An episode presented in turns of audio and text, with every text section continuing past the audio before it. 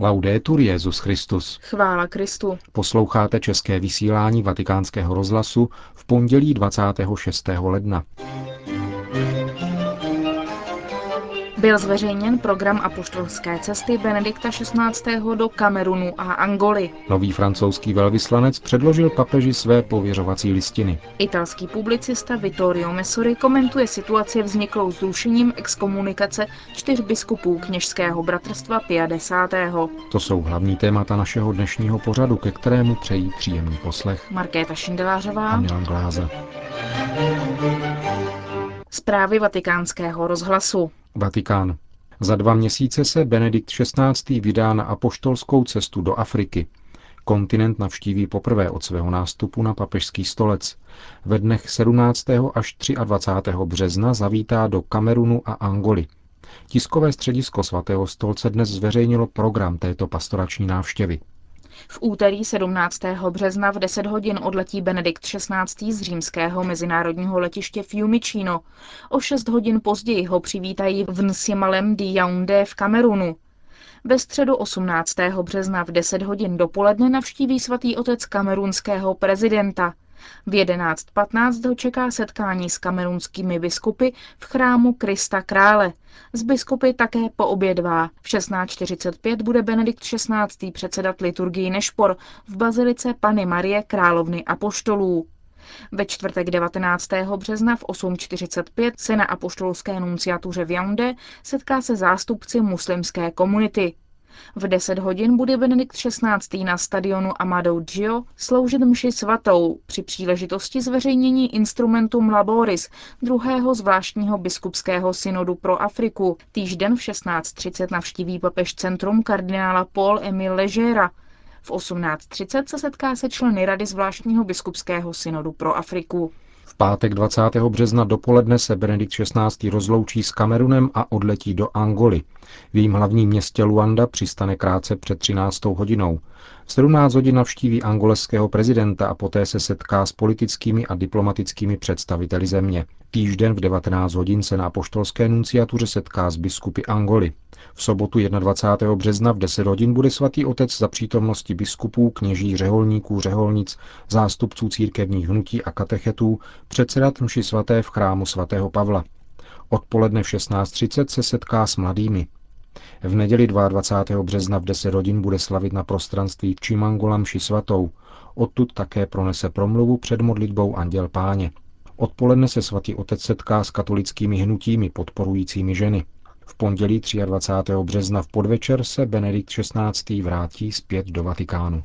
Vatikán. Benedikt XVI. dnes přijal na audienci nového francouzského velvyslance Stanislase Lefebvre de la Boulaye a přijal jeho pověřovací listiny. Ve své promluvě k němu svatý otec připomněl svou loňskou cestu do Francie na oslavy 150. výročí lurdských zjevení a ještě jednou poděkoval za vlídné přijetí. Hovořil také na téma bioetika a ocenil, že parlamentární poslání v otázkách spojených s koncem života přineslo moudré a lidskosti plné závěry posílit úsilí v co nejlepším doprovázení nemocných a vyjádřil naději, že stejná moudrost, která uznává nedotknutelný charakter života, bude vodítkem i při revizi zákonů o bioetických tématech. Dále se papež pozastavil u vztahu církve a státu a vyjádřil radost z nedávno podepsané dohody o uznávání diplomů z papežských univerzit a katolických institutů. Vatikán.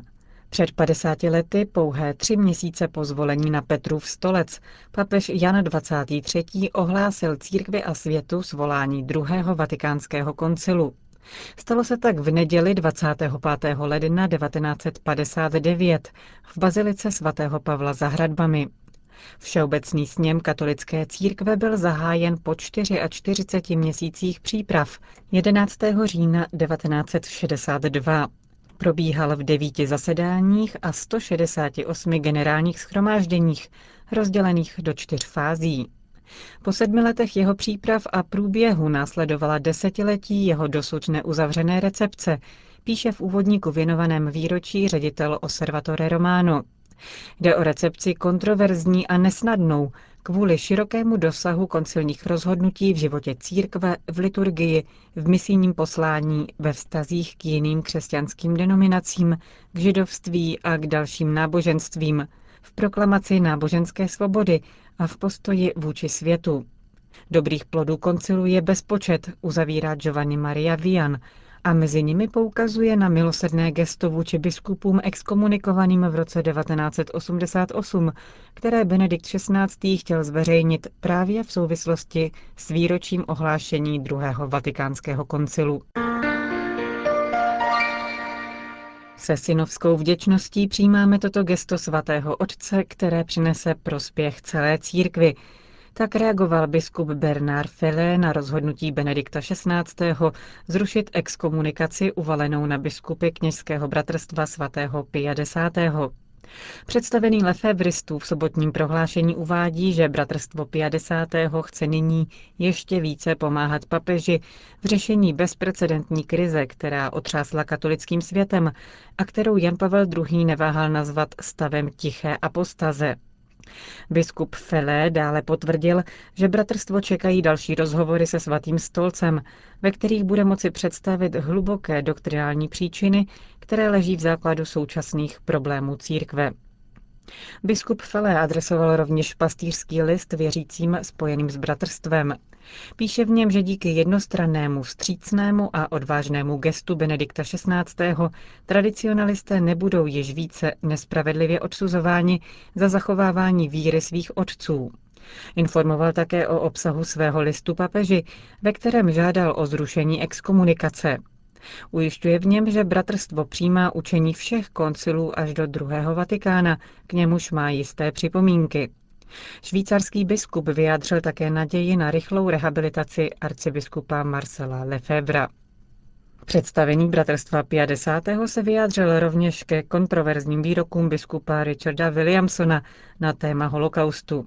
V listu švédské televizi, která odvysílala rozhovor s tímto anglickým biskupem, prohlásil, že biskup vypovídá z pozice své autority pouze v otázkách víry a mravů.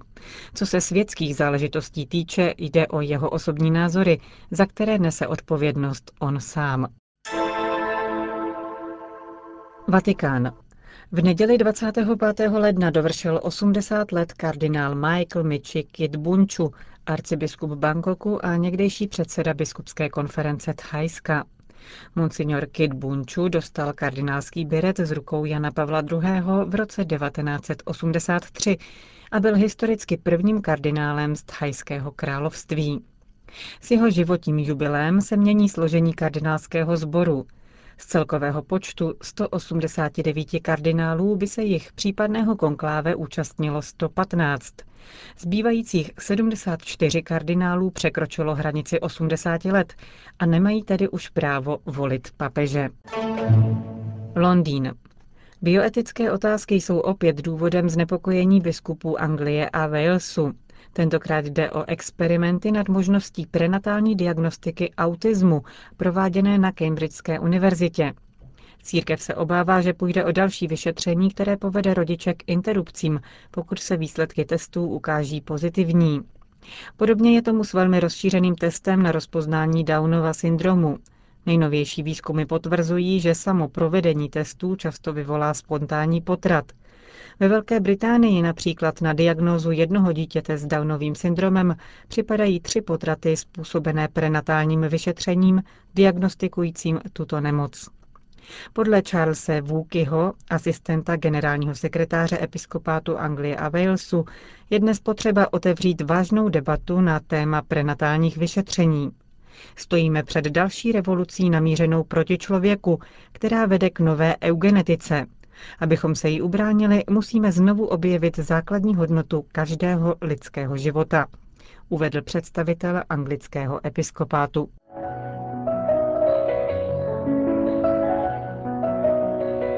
Papež přijal žádost o zrušení exkomunikace, do níž upadly roku 1988 čtyři lefevrovští biskupové.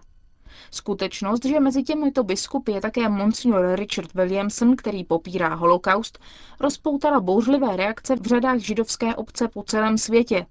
Poslední byla od rabína Davida Rousna, který se nechal slyšet, že zrušení exkomunikace prý poškodí celou církev. Italský denník Il Reformista přinesl rozhovor se známým italským publicistou a spisovatelem Vittoriem Messorim, který tento incident komentuje. Poukázal bych na principy mezinárodního práva, podle něhož každý stát na svém území požívá svrchovanost. Zrušení exkomunikace je interní krok církve a nedokážu pochopit, proč se židovský svět v této souvislosti cítí oprávněn intervenovat. Žádám zkrátka, aby katolíkům byla dána svoboda pracovat pro pokoj a rozvíjet se svými vlastními činy. Nezdá se mi, že by Vatikán někdy cítil povinnost intervenovat při jmenování nějakého vrchního rabína nebo v jiných interních otázkách judaismu. Bylo by tedy korektní, kdyby židé měli tentýž postoj ve vztahu ke katolíkům. Přispěje podle vás zrušení exkomunikace k nastolení plného společenství? Nevím, zda se někdy podaří nastolit plné společenství. Obtíže jsou podle mého názoru spíše politické než teologické. Lefévristé jsou čistě francouzský fenomén. V pozadí tohoto hnutí je ideová spleť náboženství a politiky, což Ratzinger dobře ví. Je zatím francouzská revoluce, monarchistická nostalgie, galikanismus a jansenismus. Je zatím Peténovo právní uspořádání vztahů mezi církví a státem z doby nacistické okupace Francie, které lefévristé pokládají za vzorové. Je to zkrátka propletenec, který nelze rozuzlit jenom na teologické rovině, ale také a především na rovině filozofie dějin. Lefébrovské vidění věcí, jejich, řekněme, světový názor, má málo co dočinění s tím katolickým. Zdá se však, že papež má k lefévristům blízko. Papež tím zaujal postoj trpělivého ekumenismu. Benedikt XVI. je dobrotivý a trpělivý, zná dějiny lefévristů a dobře ví, jací jsou. Zároveň také ví, že jejich zkušenost, stejně jako teologie osvobození, je v jistém smyslu pro církev potřebná. Krajnosti slouží tak trochu jako křídla, která umožní zůstávat ve středu a pokračovat v cestě. Na druhé straně také lefévristé dobře znají Ratzingera a vlastně se ho tak trochu obávají. V jakém smyslu? Povím jednu příhodu, která by se hodila do románu Dana Brauna. Před pár lety přijel pro mne domů v Desenzano del Garda černý Mercedes se švýcarskou poznávací značkou a tmavými skly. Zavezl mne, samozřejmě s mým souhlasem, do jednoho domku uprostřed lesa v kantonu Zuk. Čekal tam na mne generální představený bratrstva svatého 50. monsignor Bernard Felej, který mne požádal o schůzku, protože se chtěl dozvědět něco víc o Ratzingerovi, jaký je, co si o nich myslí a tak dále. Zkrátka Filej se Ratzingera obával mnohem více, než by se mohl obávat nějakého kardinála nebo biskupa s diametrálně odlišnými teologickými názory, například Martýnyho nebo nějakého francouzského biskupa. Obával se ho, neboť věděl, že Ratzinger se k ním nestaví otevřeně nepřátelsky a zná do hloubky jejich historii. Ratzinger také ví, že to, co lefévristy od Říma dělí, nebyla a není v první řadě latinská mše nebo dekret druhého vatikánského koncilu o náboženské svobodě, ale spíše typicky francouzská nábožensko-politická názorová spleť, která tvoří pozadí zkušenosti, jež se zrodila s Marcelem Lefévrem. Jaké jsou podle vás rozdíly mezi Benediktem XVI. a Lefévristy? I přes žurnalistická zjednodušení všichni dnes vědí, že Jan 23. byl konzervativec. Představoval si koncil, který potrvá pár měsíců, schválí se na něm dekrety připravené kardinálem Otaviánem a pak se zakončí beatifikací Pia 12. Byl to však právě Ratzinger jako teologický konzultor kolínského arcibiskupa kardinála Josefa Frinkse, který se přičinil o to, aby se koncil vyvíjel jinak. A právě toto je vroubek, který lefévristé nikdy Ratzingerovi neodpustili. On je opravdovým stoupencem koncilu, staví se proti hermeneutice tzv. ducha koncilu, ale je otevřen pro inovace, které samotný koncil přinesl. A tato věrnost druhému vatikánskému koncilu, jež je Ratzingerovi vlastní, se lefévristům příčí. Říká známý italský publicista a spisovatel Vittorio Messori.